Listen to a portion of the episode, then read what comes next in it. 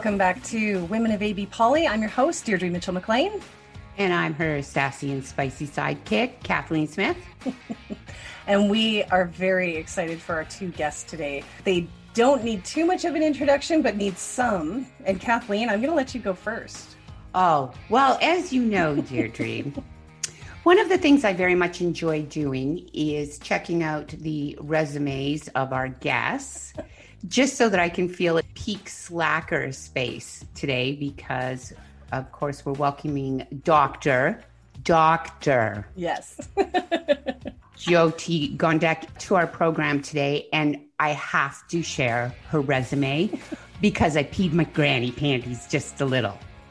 Elected to City Council in 2017, and that is an accomplishment on its own for women, especially for women of color.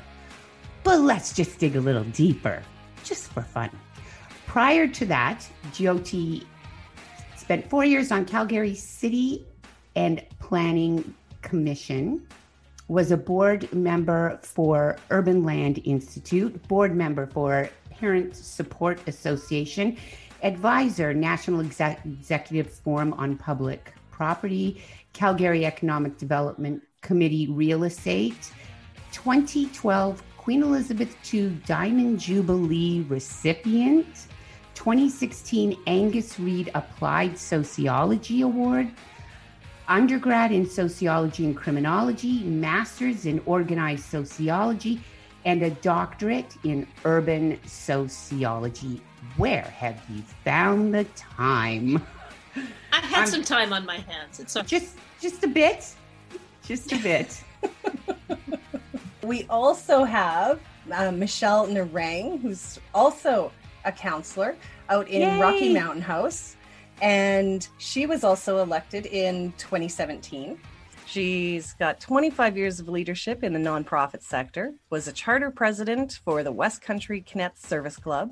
She sat on the Rocky Mountain House and District Chamber of Commerce and Subdivision Appeal Board. She was also entertainment coordinator for the Alberta Masters Games. She holds a BA in Women's Studies with a focus on Native North America. She also, you know, in her spare time, is the executive director of a nonprofit, and she's a newly minted off road race car driver. And we bow of homage to you because, my goodness, the service and uh, the, the work you've put into your education and what you've contributed to your community is mind blowing. She does this ah. all the time. Town council in Rocky Mountain House is technically part time, right? Yes. Yeah. Yes, technically. Yes. Just yeah. like just like the city council is technically full time, what they mean is all the time. Right? All the time. Yes. 24 7. 24 7. Which is actually the same thing that Michelle had said during our first chat that there is no separating you, the elected official, from you, the individual. I'll let Michelle start on that one. Sure. Yeah. It's, it's been a, it's a quite an evolution. Uh, prior to being on town council, I was I was everywhere, you know, constantly volunteering. I was on on boards and planning events and just doing all these fun and amazing things. And I think that's what people really appreciated about me as I ran for town council. Being a councilor, I am able to do those things less and less, um, mostly because of the inability to be separate from my role as councilor. It's even socializing is difficult, um, let alone caring using your voice and having an opinion about certain things or um, speaking out about certain things and being able to um, be active in say the anti-racist movement or really anything that carries like a political um, attribute to it i find that really difficult being in a small town rural council position. And sometimes i'm so envious of of big city councilors i find that they seem to be able to or maybe they're just braver than me. I don't know. Able to really, really speak um, speak their truth and speak out against certain things with a lot more um, confidence. It's more difficult when you're uh, rural because you already know everyone. Is that part of the problem, or do you find that it brings up conflicts for you as a city councilor? I think it's not because going into my role, everybody knew me. I mean, with social media, I, I was always, I'm always opinionated. I'm always very vocal. Um, I don't think it's any surprise where I land on certain issues by any means. Mm-hmm. Um, I also think that I am in the minority, uh, yet I'm representing my community. So those types of things, I just find that I don't know if I want to call it like an ethical struggle of who I am representing at certain points in time. Because uh, sitting around the council table, I'm speaking for those who elected me and for my my entire community, right? So that's a know, really it's good internal point. struggle. Uh, that's yeah. an excellent point, though, and I think that that sometimes gets lost in our our current uh, divisive political environment that in the end we elect people to represent us not to elect not, we don't elect them to represent uh, their own best interests or their own objectives. I think that's a great point that needs to be doubled down on because it's so often forgotten unfortunately. Yeah and we've been really blessed with a really diverse council when you think about the area that we are in. Um, we have single parents, we have um, stay at home dad, we have seniors, we have um, a female mayor, uh, just kind of a really great diverse diversity within that council. So we've been lucky that way for sure. That's amazing. Jyoti, you've been part of a, a fairly diverse city council, would you say, in Calgary? Yeah, it's interesting. We've got, um, like, if you're looking at the traditional sense of diversity, I think it's interesting that we've got um, our two first Punjabi members of council in George Chahal and I. Um, and mm-hmm. we've got other members that are, you know, visible minority. But I think the thing that's that's been really interesting is the way we approach issues, the background that we have professionally, and just our thought processes are so very different. So it's it's sometimes an absolute blessing that we have that kind of diversity because if you're given the time to formulate an opinion and really let an idea cook properly, we'll make good decisions. Mm-hmm. Um, but ultimately, it's 15 people that approach things in 15 different ways. There's no party stitching us together. So sometimes you see the, uh, oh, how do I say this? The dynamics unfold in a less than beautiful way. Such a lovely way of saying it. it was. Diplomacy is grand. and of course, um, Calgary elected the first Muslim mayor in Canada, I believe, in Naheed Nenshi. So that was a great step in the right direction too. And I'm a I'm a Nenshi uh, stan. I'll try to keep my fangirling to a minimum, but I'm a Nenshi stan. I am too. Me too. hard not to be. It's hard not to be. When we were putting this podcast together, it was it was Jyoti's I want to say evolution. I doubt it's really an evolution, but you sort of popped out on social media in a way that people only do when they're really starting to make some waves. Yeah, there's making waves and then there's tsunamis. And Jyoti has brought a tsunami the last little while, and I'm here yeah. for it and cheering it on. And you've said you said as well that when that happened, that you started getting messages from other individuals saying, please keep speaking out. And was that difficult for you? Like with your um elected official and and personal and do you find it easier to be that personal advocate as an elected official or do you find that it's conflicting? I think something that michelle said is very interesting that you can't expect someone in an elected position to separate that role from who they are. And frankly if you're a good elected official, you got elected based on who you are. If you ran a campaign based on presenting and projecting an image of somebody that you're not, it will be the worst, however many years of your life, because you are not actually yourself. And so mm-hmm. the thing that I found very interested in, interesting in talking to people who are running, as well as people who are in elected positions, are the ones who said, "Well, I thought I had to present myself in this way, and now I'm kind of, I feel like I've lost my way." I think what you've got with Michelle and I is we came out and said, look, this is who we are. We feel that it's the time to offer ourselves in a public service position. You know, vote for me if you like me and don't if you don't. And I think that was absolutely the way to do it. I don't think either one of us could have done it any other way. And I think what it's allowed us to do, um, because Michelle's voice is is quite loud for for someone in a small town. Um, when she gets behind something and she's very vocal about it, it encourages other people to speak up as well. And I think that's something we've been missing. Um, when you have a party and you have platforms that you can speak to as a party, it's a little bit easier. When you're an, an individual, it's kind of like you're an independent. So when you go hard on an issue, it's either out into the ether and no one pays any attention to it, or it reaches somebody.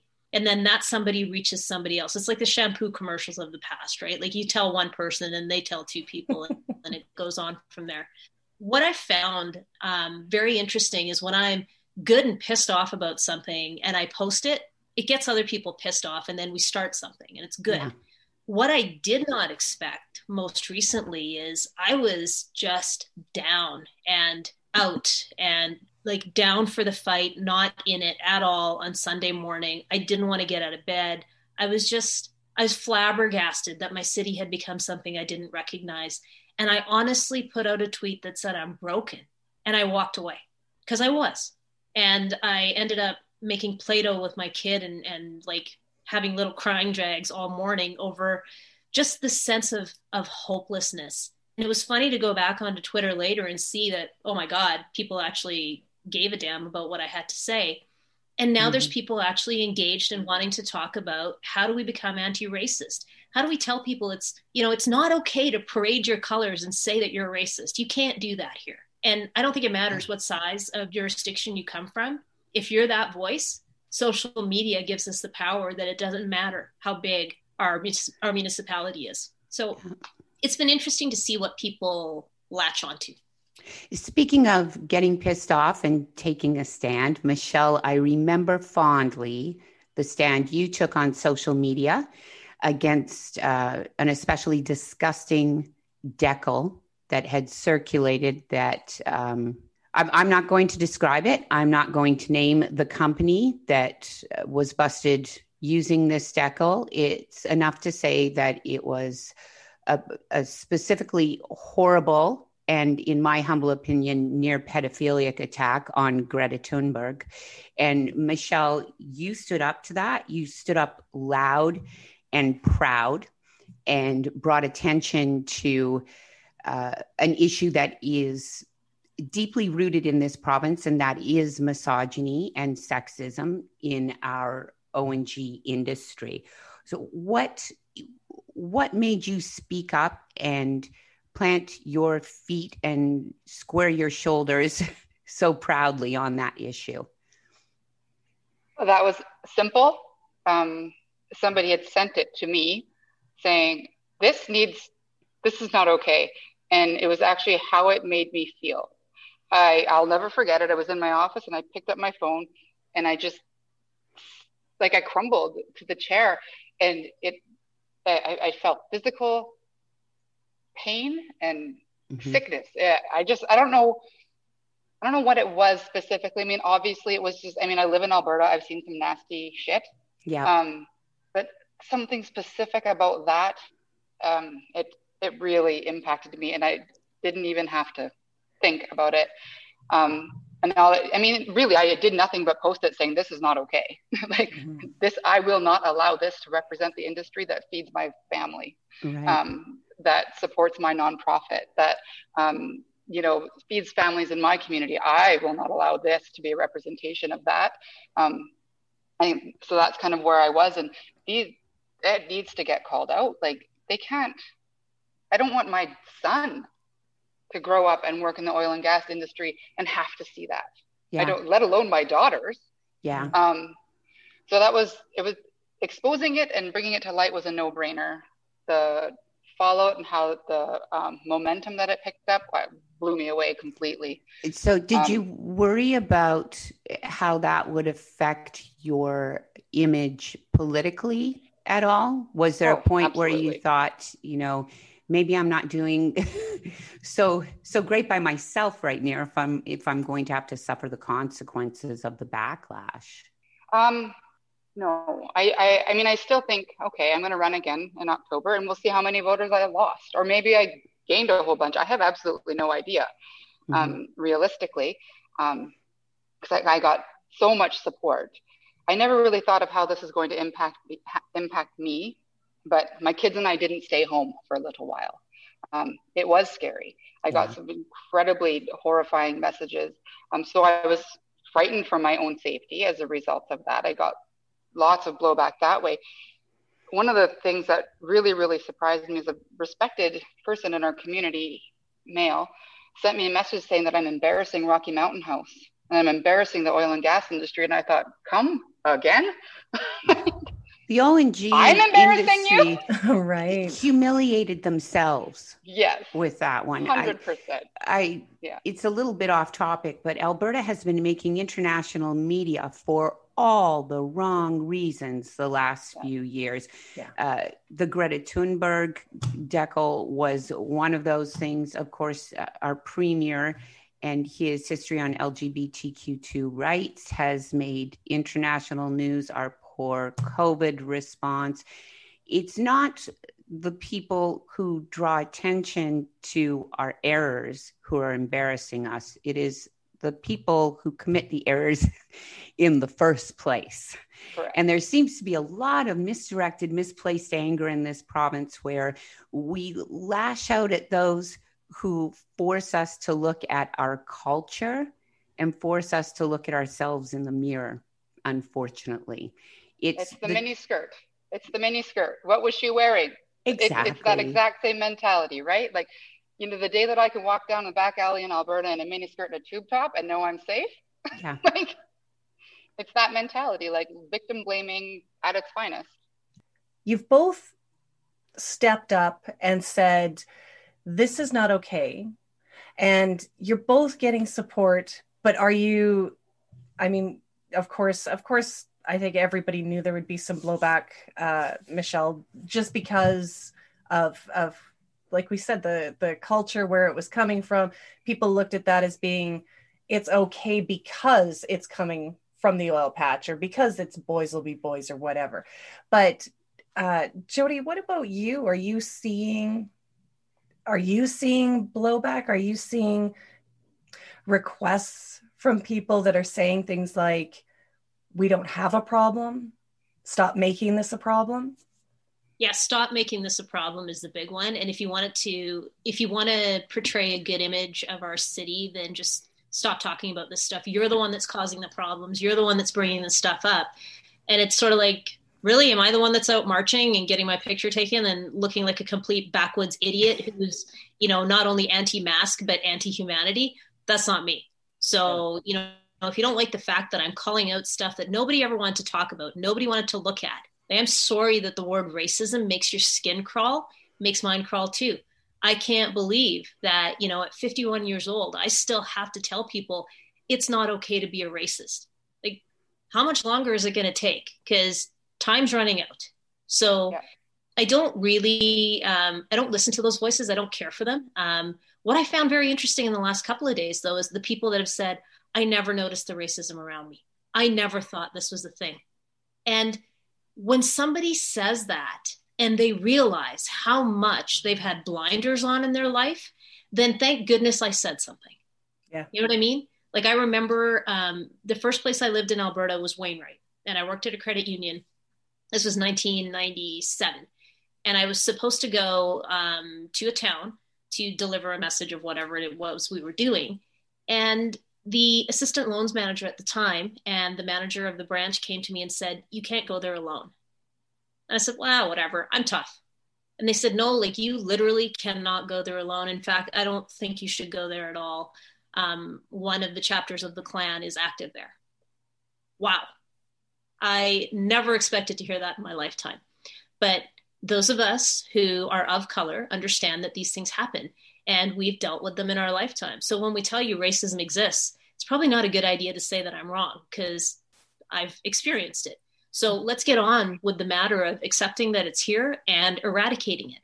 Let's not bicker about whether or not systemic racism exists. It's a thing. We can fix it if we just admit it exists. It's like an addiction.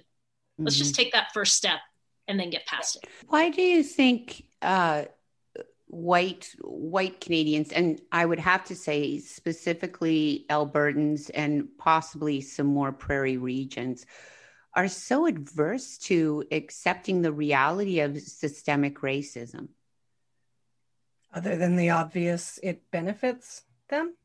But I don't. I I don't think they reject the idea, thinking that you know, if I admit this, I can't benefit from it anymore. I don't think there's even that much deep thought involved.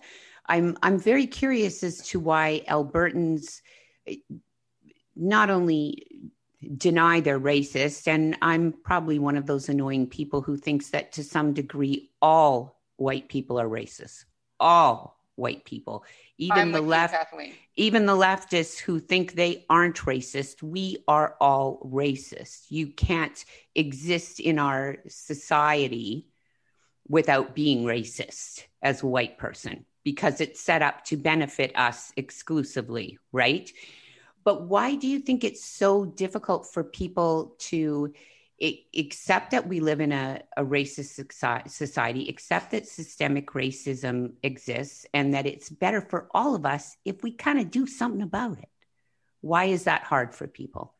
Well, yeah, I think Michelle and I can offer you a very, um, a very interesting and informed perspective because both of us, you know, um, have had relationships that are, you know, with, with people of different backgrounds. Like I, am married to a white guy, so my I'm divorced from a brown guy. Yeah, so we're pretty much the same person, right?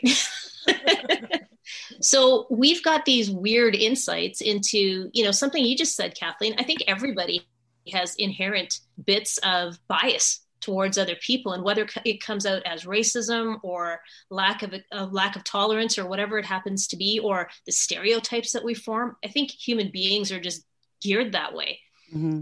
i think a lot of times people don't want to talk about things that are incredibly uncomfortable because they have to face their own biases and their own demons. And they have to look you, have to look somebody like me in the eye and say no no i'm not that. I, i've never been guilty of that. And that's tough. It's a really tough thing to do. And i don't know that people always connect it to you know i've got privilege therefore i don't want to talk about it. I think it's just ridiculously uncomfortable. Totally agree. And i think especially in alberta it, it always comes back to uh, oh, when's my white, when's my privilege kicking in? You know, after my eight hours of working on the oil rigs, when's my privilege kicking in? Like my, my privilege looks like hard work. That's yeah. the attitude here, right? My exactly. privilege looks like hard work and bootstrapping. Totally. And I'll tell you, I had a friend and his name was Safa Habibi. And uh, he was a skilled mechanic, I believe. And he was sending resumes and sending resumes and sending re- resumes, wanting to work in Alberta. Nothing wouldn't couldn't even get a phone call, let alone an interview. Changed his name to Alexander. Boom, hired. Yeah. Like, yeah, that's what privilege looks like, people. Yeah. You know, and it and people just don't don't want to admit that it's not about how hard you work. It's not what it is. Not, we're not saying you don't work hard at all.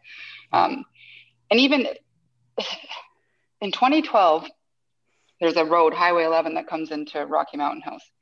And for about three weeks, I was driving over a swastika. I mean, the swastika took over half the road. Every time I drove over it, I'm like, and it was right outside the high school. I'm like, why is this still here? Why is this still here? And it was just, it was grating on me. And it was the weekend before the big rodeo. You know, everybody comes to Rocky Mountain House for the rodeo. And I'm like, I phoned a few different, I phoned the RCMP, I think, and someone else. And I was like, there's the swastika on the highway that nobody is doing anything about. They're like, well, you know, know, kind of turn a blind eye. And I'm like, well, I'm going out there. And it's Sunday on a long weekend. I'm going out there, me and my, you know, five, eight, and nine year old, and we're going to go wash this damn thing off the highway if it is the last thing that we do. And we oh did. We blocked off the whole road and we scrubbed it off. And, you know, my kids are making peace signs and it was fabulous. But I thought this was outside of high school. Talk about a teachable moment. Like yeah. the kids were driving to school. The driving to school every single day over the same damn swastika. Why was nobody doing anything about it? Because everybody's white. It doesn't yeah. hurt them. It doesn't impact them. And th- that was the moment I had to teach my kids about racism and what it meant. Mm-hmm. And uh, unless yeah. it's hurting you and impacting you directly, it's really easy to ignore it or to do nothing even. You can sit at home and be mad about it or maybe talk about it behind closed doors. But once you open up you know, to the outside and to the community and start saying, hey, this is not okay, um, that's when you start getting death threats and you have crazy alt right groups sending you hate messages like I have, and I'm sure Jyoti's probably gotten your name's probably on the same list that mine's on. And that's the part of it I don't understand. I I really that's I think that's what I struggle with the most. Racism is horrific enough on its own. But then when you get these little clubs where that's the whole point of their club is hating on people who are of a different color, that's the part I struggle with most. But yeah. it's when they start organizing these little clubs. You know, Michelle, you, you brought up a good point about privilege. And I don't I don't want anyone in our audience to think that I'm I'm mocking hard work. And I'm definitely not mocking the hard work and the struggles of a lot of rural Albertans because I know it's a different life from the urban life that I live. But something I try to explain to people on a regular basis is that privilege isn't about how hard you work, it's about how many walls stand between you and your hard work paying off for your life. Mm-hmm. And when people of color do the same work but have to climb or tear down three or four more walls than any white person does. That's what privilege is. Your uh, LGBTQ, too, even in Canada, that's still a wall separating you. You're a new immigrant, that's another wall. You uh, are differently abled, that's another wall. There's so many walls that too many people have to climb before they can even get to the bootstraps they keep telling us to pull up. Mm-hmm. That's my little speech for today, yeah. Deirdre. I was talking you to know, my sister earlier this morning, and we're both out in rural. Um, actually, I'm a townie. She's really rural, and um, we were talking about how how these conversations about race are coming up, and she was saying that she had she had a neighbor and both of us grew up in in Blackfalds right? There was 2200 people and um, everyone looked like us. So that's just the way that things were. Um, but she was saying that when she was living in calgary she had a neighbor who was black and she they apparently they worked in the same area they took the same bus or something and she said you know one day they were they were getting to know each other on the bus and the, her neighbor told her that she was shopping at the bay and there was a woman there who wouldn't serve her. And my sister said and i looked at her and i said what do you what do you mean? What do you mean wouldn't serve you? And she said she said that they didn't have anything in my color nothing would look good on me or whatever she wouldn't serve me. And my sister's like in calgary? Like like recently? Like she was just she was blown away by this. Can't wrap her head around it right. And but this is this is something that i think when people bring up privilege one of the reasons why it gets other people's backs up is because they actually don't know right this is not something that us white girls had to go through so hearing from someone else about their experience um, it's astounding mm-hmm. to us, especially if we grew up in this area, right? No, all the neighbors are great. No, like we've never had any problems. Like it, it is, it is actually astounding when you hear that this is something that happens five years ago, not 50, but five in Calgary. Mm-hmm. And if it's not in Calgary, it's in Strathmore. It's in like I like this this is something that that people of color actually still go through. But we but but there are a lot of people who don't know that. Yeah. Well although now i think that anyone who doesn't know it has to be purposely avoiding it after what or or not on social media we you know 55 plus mm-hmm, are not really finding out lots we've had a whole year of racial uprising now we that's, had the summer of Black Lives Matter. We've got soldiers of Odin walking the streets proudly in Calgary. And that's all over the news. So I, have reached that place now where anyone who tells me Canada isn't a racist country, it's not that bad out there, it's a few minor assholes making it bad for the rest of us. No, that's not what we're dealing with now because the right. racism has always been there but in until the last really i don't want to blame everything on trump but really until trump came to power the way he has the the racism was hidden in north america it was still there but it was a bit more subtle it was a bit more nuanced and the racists weren't proud to be racist. But now we got them marching in the street waving their flags. Like this is somehow normal and acceptable like it's a like it's a book club for god's sake. Michelle you mentioned that uh, you were in a, an interracial relationship. How do you think that experience has affected uh, you in in how you perceive the world around you um, we experienced a lot of racism in high school um, not so much into our adulthood. Um, really, really, what I find interesting, and it, there's like a hierarchy of hate, I guess you can call it. Hierarchy always, of hate. Well, yeah, there is. there, there really is. And when I think about my interracial relationship, and my ex and I, we didn't necessarily experience racism in the world. Uh, what I do actually get is, oh, you an East Indian man, that must have been very controlling. And I was like, he would wish. every time. I I have like, I've heard that every time. Yeah. Oh well, I hear they like to control the women. Like, mm, yeah. Not and so much. Maybe that's why I'm divorced. Maybe I got Actually, that part wrong. I don't know. that wasn't my experience, but no. okay. it's also um do you I, find that um the a lot of the backlash that you receive is rooted in race? Do you get the go back to where you came from nonsense? You know, I'm gonna I'm gonna pull out a word that I think we all love. Um, intersectionality being that word. Mm-hmm. Um, I think it depends on the day what it is that people want to tear at. Um, so most of the time, it's oh. because I'm a woman a lot of the times it's because I have an education, and sometimes it's about race. And the trifecta of awesomeness is when they're pissed off at the whole package, right? so, like, you know, how how dare you be here representing us when you don't look like us, and how dare you have this education because obviously you think you're better than us, and you know what could you possibly know? Because you know you really should you even have this job considering you're not a man? So the haters are going to hate you and they'll pick whatever they want to that day or they'll just package it all together and just push that out. But i find that um, some people can tolerate some parts of what i'm saying but not others. And they can handle pieces of who i am but not the whole deal.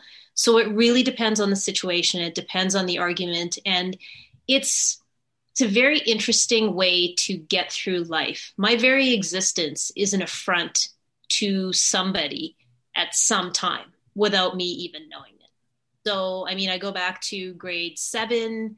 Um, five of us went back to a friend's house, and she stopped me at the door and said, I'm sorry, but you can't come in. My mom said, I can't have you in the house.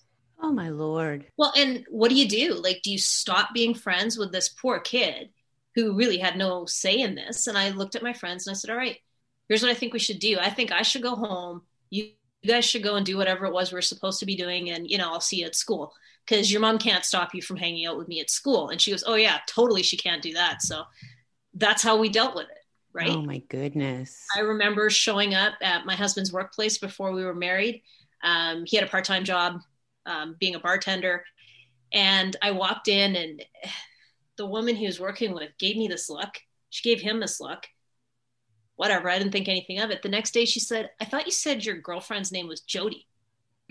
And he goes, yeah, Oh my God.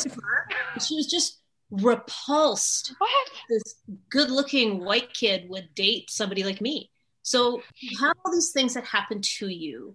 And you you have these things that you remember, you put them away, like you tuck them away somewhere so you don't so you can actually get through life without feeling worthless mm-hmm. but they come out and they come out at inopportune times and they hurt.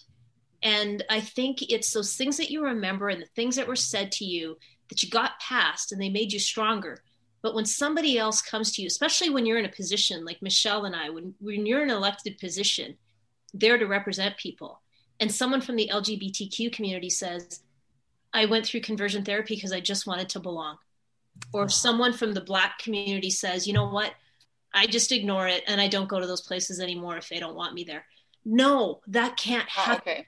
That's right. You can't feel like that. You need to feel like you belong in this city, in the community. You are as much a part of this city as anybody else.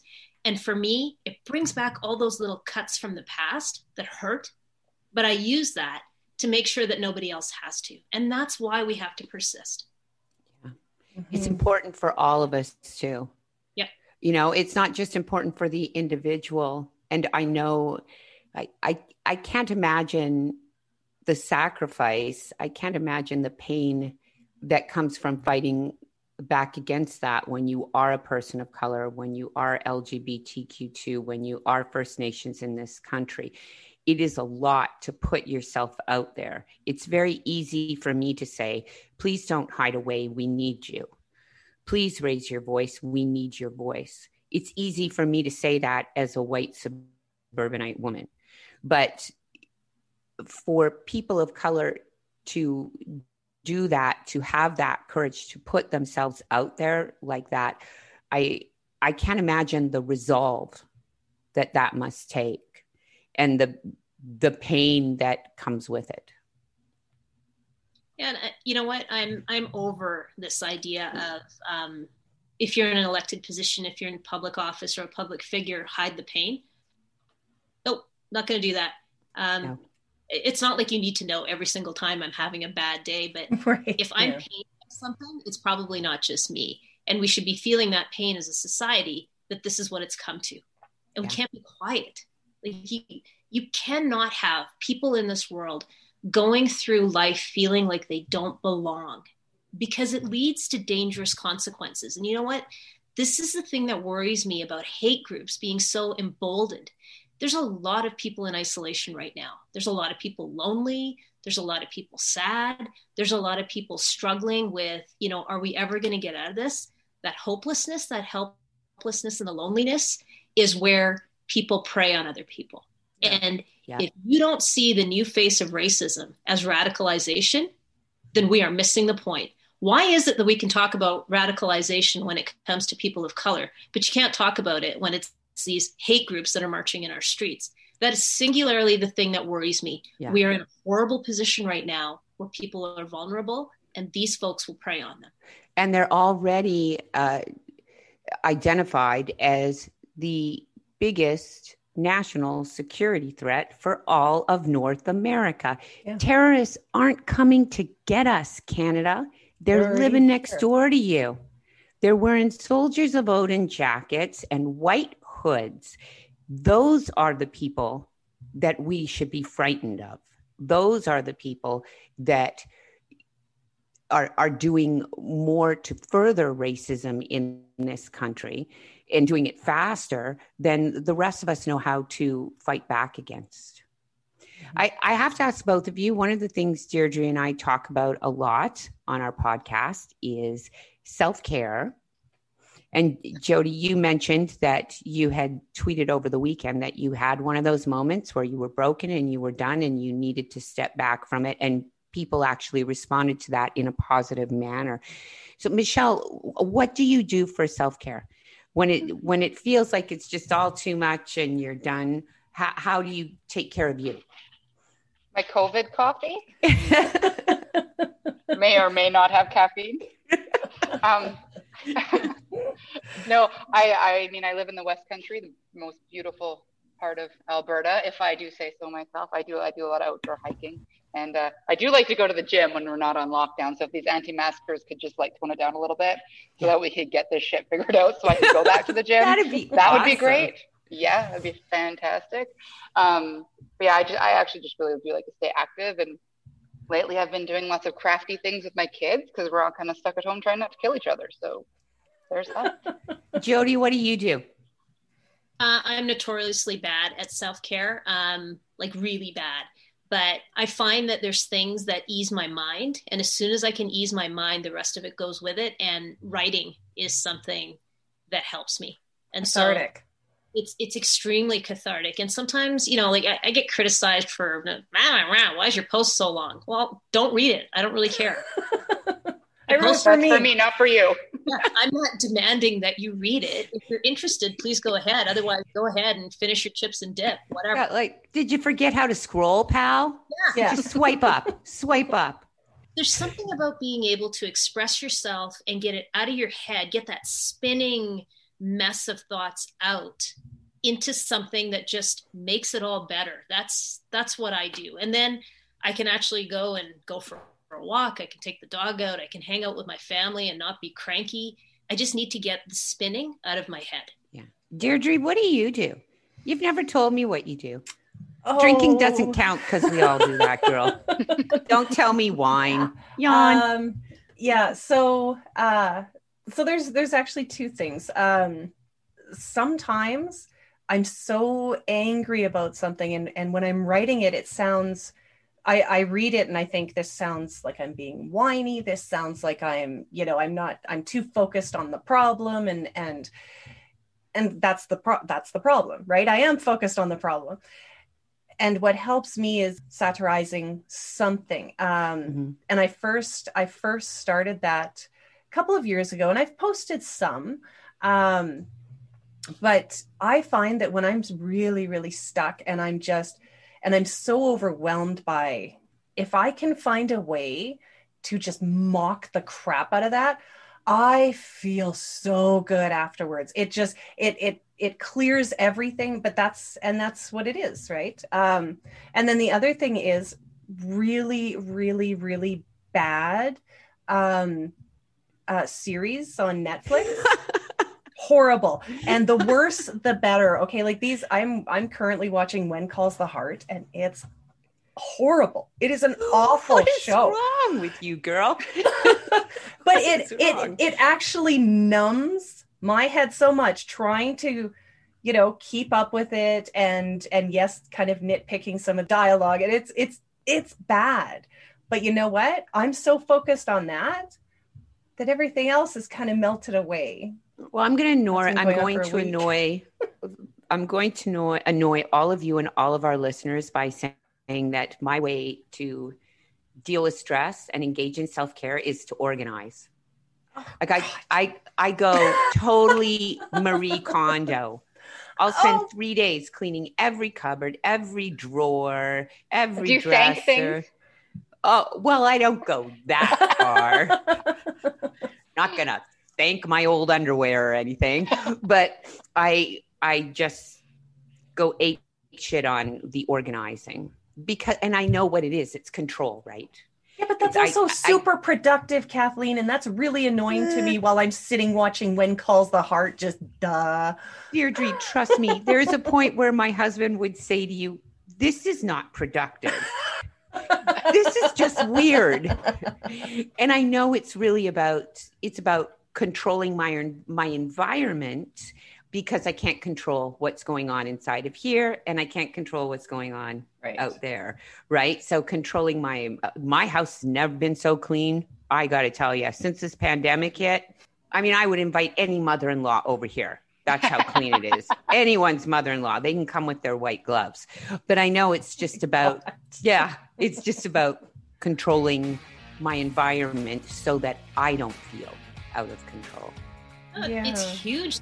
I mean, the fact that the fact that we recognize that we have to do something, even though we don't recognize it as self care all the time, I think is really important because there comes a point where you're either going to break badly or you need to take that break to do something to get yourself over it. And Deirdre, I want you to know that while I was doing my dissertation, um, there would come a point on Monday nights that I would watch um, Bus of Love. Do you remember that? no Yeah, I'd crack an old Milwaukee and watch um, Good choice. Yeah, See, I'm I'm going to add that to Jyoti's resume now. 2012 Queen Elizabeth Diamond Jubilee recipient and Bus of Love Stan. yeah. it all fits. Yeah, just to focus on something else. Not to think about political economy theory and social yeah. constructionism and the 700 articles I had to read after I got the kid to school, things like that. Like Michelle and I would pick up the kids at, uh, they went to uh, a Purplepotamus.